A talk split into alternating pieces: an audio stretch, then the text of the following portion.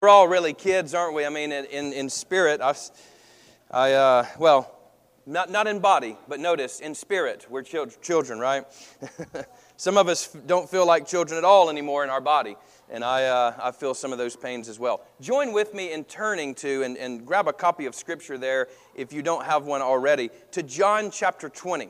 We want to look at a few very beautiful, uh, powerful words this morning and, and it comes to us right here in some of the resurrection stories, some of the post resurrection stories of Jesus. And, uh, and this one is one that is pretty famous, and so you may remember it. Notice these words here. Start reading along with me, and I'm going to read from the RSV, so just beware that if you're reading from the ESV, it's going to be slightly different at certain points. But this is John 20, and we'll drop down to verse 19. This, uh, and stand with me as well as we uh, read our gospel reading now, and as is our custom. When it was evening on that day, the first day of the week, and the doors of the house where the disciples had met were locked for fear of the Jews, Jesus came and stood among them and said, Peace be with you. After he said this, he showed them his hands and his side. Then the disciples rejoiced when they saw the Lord. Jesus said to them again, Peace be with you. As the Father has sent me, so I send you.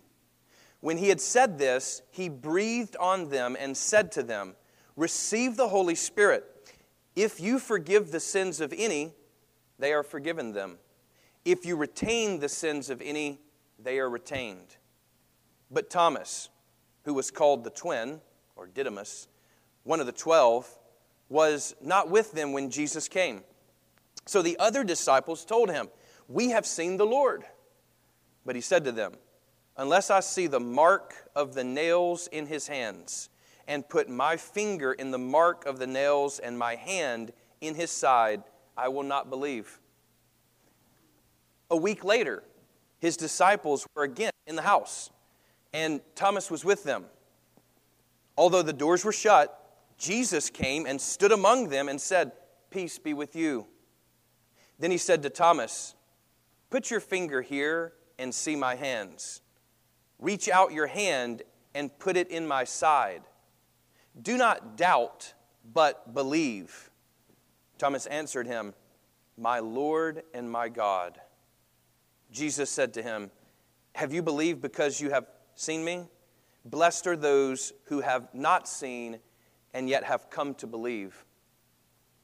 Now, Jesus did many other signs in the presence of his disciples, which are not written in this book, but these are written so that you may come to believe that Jesus is the Messiah, the Son of God, and that through believing you may have life in his name. Jesus, thank you for your word. Teach us now. Speak to us, we pray, by the power of your Spirit. Amen. You can be seated. Peace be with you. This is something we say in our liturgy, isn't it? Peace be with you and also with you. And the reason why is because the very first thing Jesus says to his disciples back from the dead is peace be with you. This morning, I want to look at two Sundays. And it's the first Sunday, and it is the second Sunday of the new world. and so, in these two Sundays, I want you to come with me and look around at what happens in the first account here in the evening, as we are told, and then to see what happens on the second Sunday of Easter because this is the beginning of the end. So, this is really the first two Easters that we get a little glimpse of. John, John, John alone, by the way, gives us this story uh, of Thomas on this second Sunday of Easter. And so, thinking about this, notice Easter is not just a day, but it is a season. And in fact, it's 50 days until Pentecost from Easter Sunday, which was last Sunday. And so Jesus is going to present himself alive from the dead to various disciples all over the place, we're told. And at, at some of the time, 500 at one time. And Then he's going to ascend into heaven on the 40th day. Then there'll be 10 days, and then Pentecost arrives, which is the coming of the Spirit sent by Jesus. And so we have this season of seven Sundays, and we want to follow Jesus as he does these revelations, as he appears and listen to what he has to say, because I think he has something to say to us today. And so, every Sunday in this regard is a resurrection Sunday, isn't it? Every, I mean, this is why we continue to meet on the first day of the week as believers. Notice that it is when they are gathered together that Jesus appears in their midst, right? So they are gathering on the first day of the week. It doesn't happen the next day, it happens on the first day of the week, and he appears to them. He stands in their midst. And then on the second Sunday, the exact same thing. They're gathered together. Surely they would have seen each other during the week, but now again, Jesus appears to them. And I believe he wants to appear every Sunday until he comes back to get us. And so this is why we gather. It's real simple. It's, this is exactly why Sunday is the day of worship, not Saturday for Christians. It is Resurrection Sunday. And so if someone has ever questioned, like, why do you worship? Because, you know, Jesus would have worshiped on Saturday, right? But notice when he appears, it's the first day of the week, and this continues throughout the book of Acts. And so he is there in the midst of his people as we gather. And this is what we find in worship is as we are worshiping the risen Christ, as we gather in his name as believers, he appears in our midst. We don't conjure him up. No, he appears on his own. Even though the doors were shut, even though they were locked for fear of the Jews, Jesus appears. I wonder what sort of fears have locked you up, and you think to yourself, yeah, that's just something Jesus doesn't want to deal with. I'm so broken, or I'm so fearful of that, or I'm so anxious of this that there's no way he can break through that. I've held it for so long. That door has been locked and no one will enter it. Can I tell you something? The risen Christ, Jesus, rose, risen from the dead, he can enter there. He can pass through the wall, He can pass through the walls of our life. And isn't that a beautiful moment when He does? We think we've built up the perfect thing. We think we've presented ourselves well publicly to others. And yet, there's something behind that wall, behind that door, that no one may know. But Jesus does. And He can show up even in that room. And I think, brothers and sisters, those are the kinds of rooms He wants to show up in.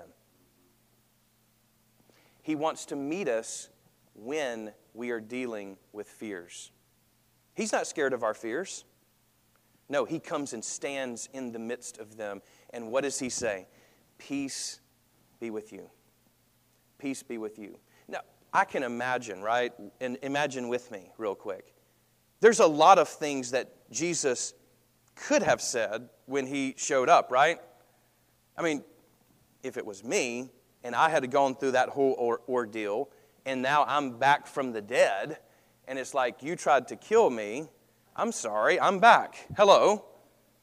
Right? I'd probably get a little smart with my and smirking with my remarks to people, right? It's like, oh, did you mean to kill me? Oops. You know, you didn't do a good job because death can't hold me down. That's not the attitude of Jesus, though, is it? No, it's not to lord it over them. And in fact, you know, I, I imagine that after being spat upon, after being beaten and mocked, to actually be found in the right and vindicated, boy, I'd had to bite my tongue not to come back to Pilate and say, boo.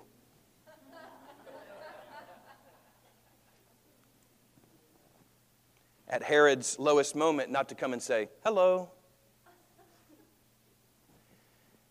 This is not what Jesus does. He does not appear to Pilate, he does not appear to Herod or any other highfalutin religious people or governmental people.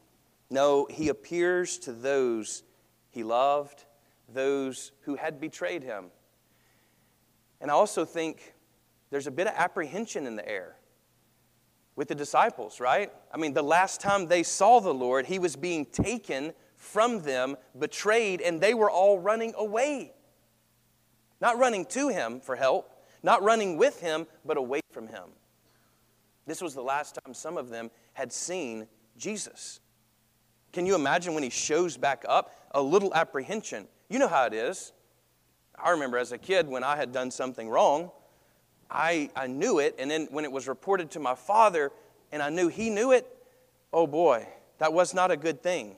One time I remember I'd acted up in uh, Sunday school, or actually it was sun, uh, Sunday evening, and uh, the teacher simply left the room and went and sat in the worship service and left us kids over there.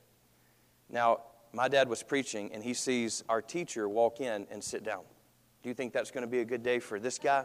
No, no. So Justin goes home with great freedom because he wasn't doing anything that night. I played as long as I could until I knew it was time for me to come in, and I tried to quickly slip by. And my father was sitting in the uh, recliner, and I zipped by and up the stairs. I was going to go on to bed and act like nothing ever happened. And about halfway up the stairs, Marshall. And of course, discipline ensued. We know when we've done something wrong and we've hurt the other person, when we see them again, there's apprehension, right? We don't know how they're going to respond to this, and we kind of are looking at a glance to try to figure out what the response is going to be. Can I tell you, here's the response that Jesus gives Peace be with you. Peace be with you. He doesn't start getting onto them. He doesn't say, Guys, where were you in my time of need? He doesn't play the victim. Instead, he says, Peace be with you. I imagine that the disciples' hearts were overwhelmed at that moment with grace. But he doesn't stop there. He then shows them his hands and his side. He bears forth the wounds of his redemption for us. In other words, he doesn't try to hide them and neither should we. Are we not all wounded? We've all been hurt by this world. We bear scars in our very body, don't we? Of mistakes that we've made, and in our souls, etched deep in, some of them. And we try to hide them, we try to push them down, but Christ, He leads with them. Why? Because they are for the redemption of the world. Could I submit to you that Jesus wants to use your woundedness? He doesn't want to champion it so other people can be wounded. No, that's asinine. No, no, no. He wants to heal them and transform them so that you can bear forth the marks of being wounded but transformed for redemption. He wants to use them for signs of hope just as he bears even now the same signs of hope. Do you know that even when Jesus ascends to the Father's right hand, notice what Revelation 5 6 says. This is after he's already ascended. When John sees him, he says, Then I saw a lamb looking as if it had been slain, standing at the center of the throne, encircled by the four living creatures and the elders. The Lamb had seven horns and seven eyes, which are the seven spirits of God sent out into all the world. You see, he still is the Lamb slain, but he's victorious. And he still bears the marks. Now, why is he bearing these marks? Surely in glorification, he could have gotten rid of these, right? with this new body, but he is showing that this is the same body. This is not another body that has risen from the grave, but this is the bodily resurrection of Jesus, the one who was crucified for you and for me and for them. And we too, our body, the one we're looking at right now, the one when we embrace one another and hug one another and speak to one another, it's that body that will be resurrected and transformed no longer with the ailments of sin. No longer with the limitations of sinfulness, but instead a body free to worship and praise God and love God and love one another to fulfill the great commandment. You see, this is the risen Lord, and his, in his hands, in his very hands, are engraved his love for us. Notice what Isaiah 49 16 says it's a beautiful prophecy. Even before crucifixion was invented, okay? He says this See, I have engraved you on the palms of my hands. Your walls are ever before me. In other words, when Jesus looks down at his hands, he sees his love for us, for you. And we should look to these scars. We should look to the cross as something redemptive for us. Isn't that good news that the deep scars in your life, He wants to take those, heal you, transform them, so that they are now signs of peace, so that they are now signs of hope. You know, we like to use the good things in our life, right? That, like, you know, the things we're good at, that's the ones that we want to lift up and say, All right, Lord, have this. And He says, I want this. I want to heal you here. Maybe you've been anxious. Maybe you deal with anxiety, or maybe you deal with depression. Maybe you deal with past hurt, unforgiveness, bitterness, envy. Maybe, you, maybe you're envious of everyone around you. You think, why can't I? Why don't I have? There's so many different sinful problems that embed themselves down within us. I don't presume to know what you deal with, but I know this whatever it is, that's what Jesus wants to use to save the world. In other words, He wants to take that brokenness, heal it, and transform it into something beautiful. That's the kind of grace Jesus is offering today. Now He says, Peace be with you. This term peace, of course, is connected, has to be connected to this term shalom, right? Which most people are familiar with, which was a typical greeting for a Jew. And Jesus comes and he says, Peace be with you. This term shalom has to do with harmony. Not just having no conflict, but rather harmony, things being lined up as they should be. Kind of has the idea of a political issue of things being lined up in the way they were created to be, but also of fruitfulness. It's, it's about bearing fruit. In other words, Christ's peace is not like the peace of the world where we're just getting to zero you know, and even playing uh, plane where there's no conflict. That's not, no, no. He doesn't stop there. Instead, he wants to go further into bearing fruit in our life and in the lives of others. He's not trying to get us to zero. He's going positively to say, no, I want you in step with me, and then prosperity and fruit and all of these good things that can then be shared to the world. You see, Jesus understood that it's not the peace of Pax Romana, right? During the Roman peace, you know, the that's what they called it, right? The Roman peace. Do you know about the Romans? uh, they were far from peaceful. But because they were so vicious and violent, they created peace around the world because no one would come against them. They were that vicious. You see, that is the peace of the world. The peace of the world is always instituted with violence, isn't it? When we talk about, oh, they need peace over there, what, what do we do? We send guns, we send bombs, we send planes and trains and all sorts of things, uh, weapons of war. That's not the way Jesus comes, though, is it? That's not the kind of peace he gives. Isn't that, oh boy, isn't it going to be a beautiful day when the weapons of war are turned into weapons of peace. When there's true justice in the land. That day is coming, friend. It has already begun. That's the whole first day of the week thing. It has begun. That is the old way of deal, dealing with. That's the world's way of dealing with things. That time has passed, and there is no power in that way. That's why even Gandhi, Martin Luther King Jr., they both believed Jesus in his way of nonviolence and of peace. And you know what? They accomplished quite a bit just politically. And you can critique their own personal lives and this sort of thing, personal faith in Jesus, but here's the thing they went that way and established uh, freedom from, the, from Great Britain, for one, in India, and then civil rights here in America.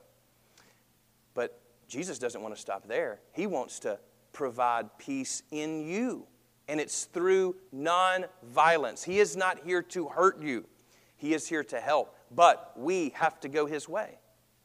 It's not our way, It won't be through our means. Instead, it's upside down to the world's way. And guess what? How the world is won is not through us going out and being violent, screaming at people and shoving them up against the wall, accept Jesus or die, you know. No, no, no.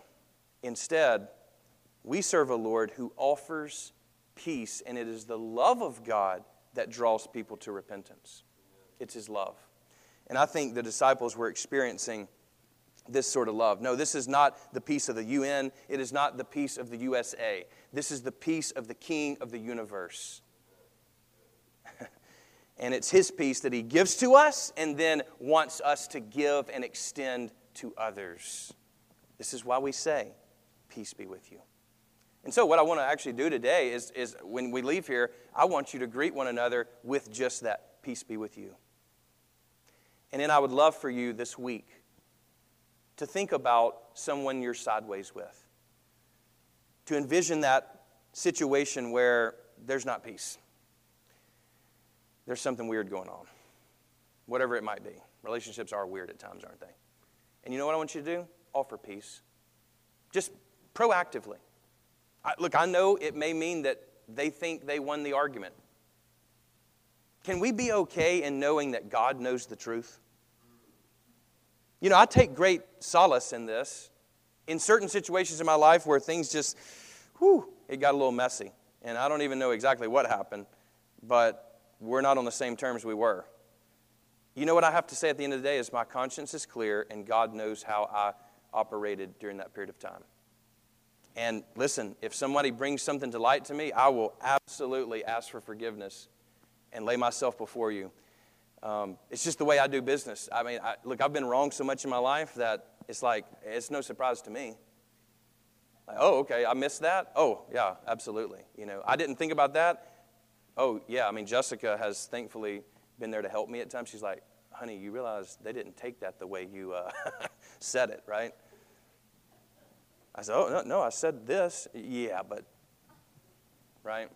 And I've had to uh, eat pie, as they say. So, offer someone peace. Peace be with you. Peace be with you. Let it be the peace of Christ. Not one where we're trying to angle our, I'm keeping up with what you're doing. I'm going to angle to make you wrong, to show you up. No, let's, let's stop that and be peacemakers. Because our Lord and Savior was a peacemaker and he offered shalom, harmony, fruitfulness, prosperity for others. Well, he stands among them. He says to them, Peace be still, or peace be with you. And then he shows them his hands inside, and then again says, Peace be with you. I think he said this again because he wants us to understand that he comes in peace and for peace. In other words, He wants our hearts to be still before Him. Just as the storm was raging and He said, Peace, be still, and it stops, so too I believe I have experienced His peace in my own life. And I would love for you just to ask Him. I know the storm looks crazy, I know it looks impossible to stop. And it is with you, it is with me. But with our Lord Jesus, just ask Him, Lord, stop the storm in my life. I need a reprieve. I need your peace. I need your rest. You know, the number seven is what we call a perfect number because it's a full week, right? And each week ends, guess what? With rest, right? The Sabbath. Sabbath was rest. And this first day of the week begins a new week, but it will end in eternal rest, which is an idea of peace in the land. Aren't you in need of rest like that? Oh, I am, dear brothers and sisters. And Jesus offers us now his peace so we can enter fully into his full rest when the end of the world comes on that final day. Well, he then breathes on them. Now, this is a little striking if you've never read this story. He, he breathes on them and says, Receive the Holy Spirit. And for John, remember, John is always, always has an eye to the Old Testament, right? And he's using these big images in the Old Testament. So we want to be steeped in the Old Testament. If you're not, let me just remind you that in the beginning, when God created Adam and Eve, remember what he did? He formed Adam. And then he did what? Breathed in him the breath of life, which is the Holy Spirit. This term breath, wind, spirit, it's all the same word, ruach in Hebrew. And he breathes in him, and he became a living being.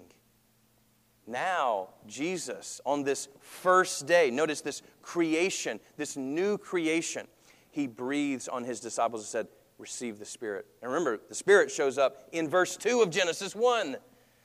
The Spirit is not an afterthought, the Spirit is not a New Testament idea. No, no, no. The Holy Spirit is established even in the beginning. And we were created to have the Holy Spirit in us. We are to breathe the breath of God. And He breathes here on them and says, Receive the Spirit. And then he calls them right into a ministry.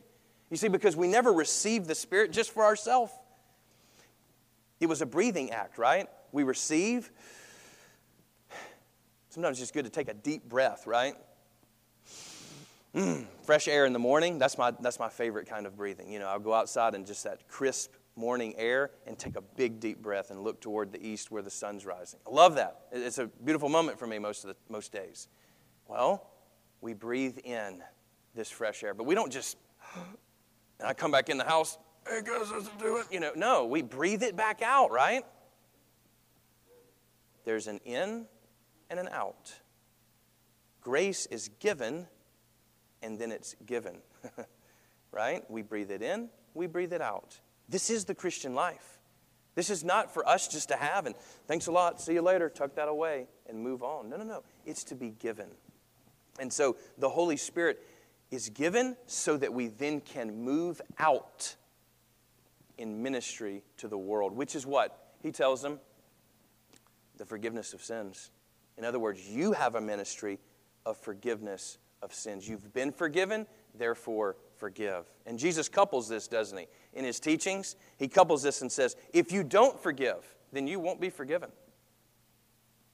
Forgiveness is not an option for Christians. We must forgive. We must forgive. And listen to me, we will need God's help to forgive people.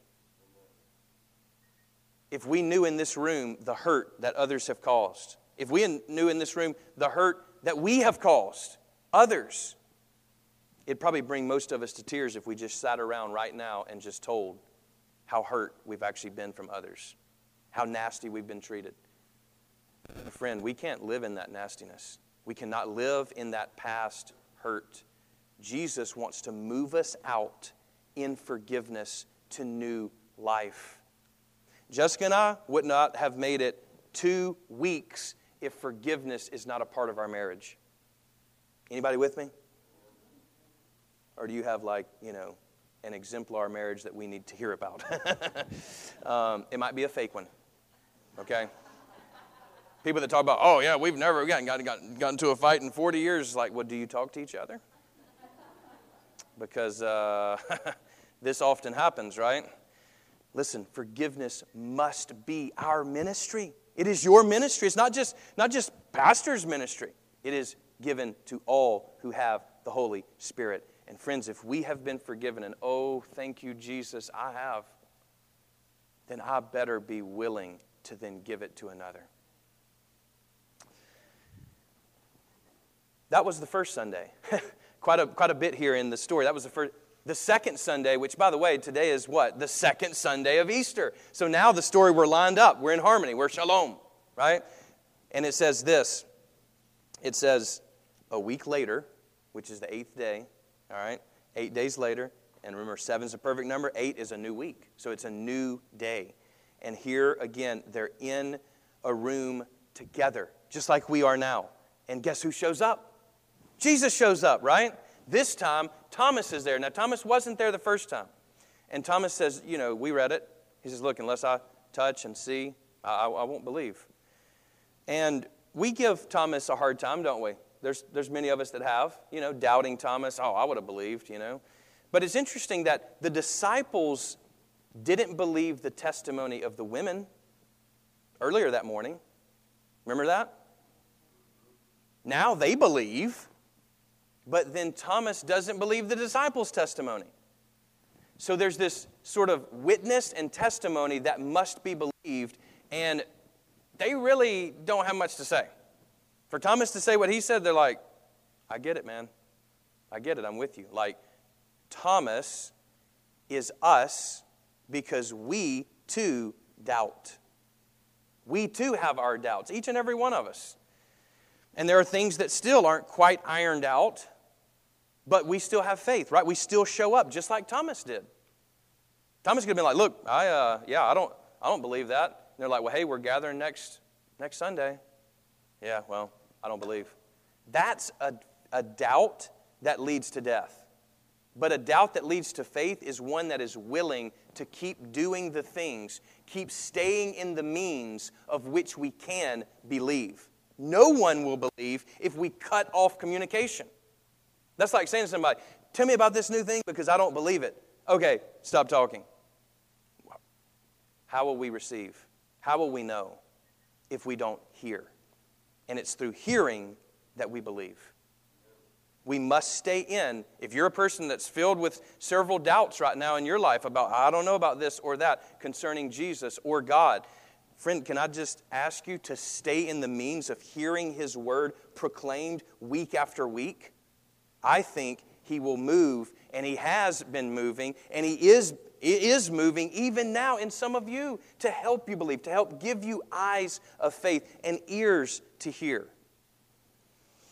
You see, we give Thomas a, a tough time, but really he showed up. He showed up.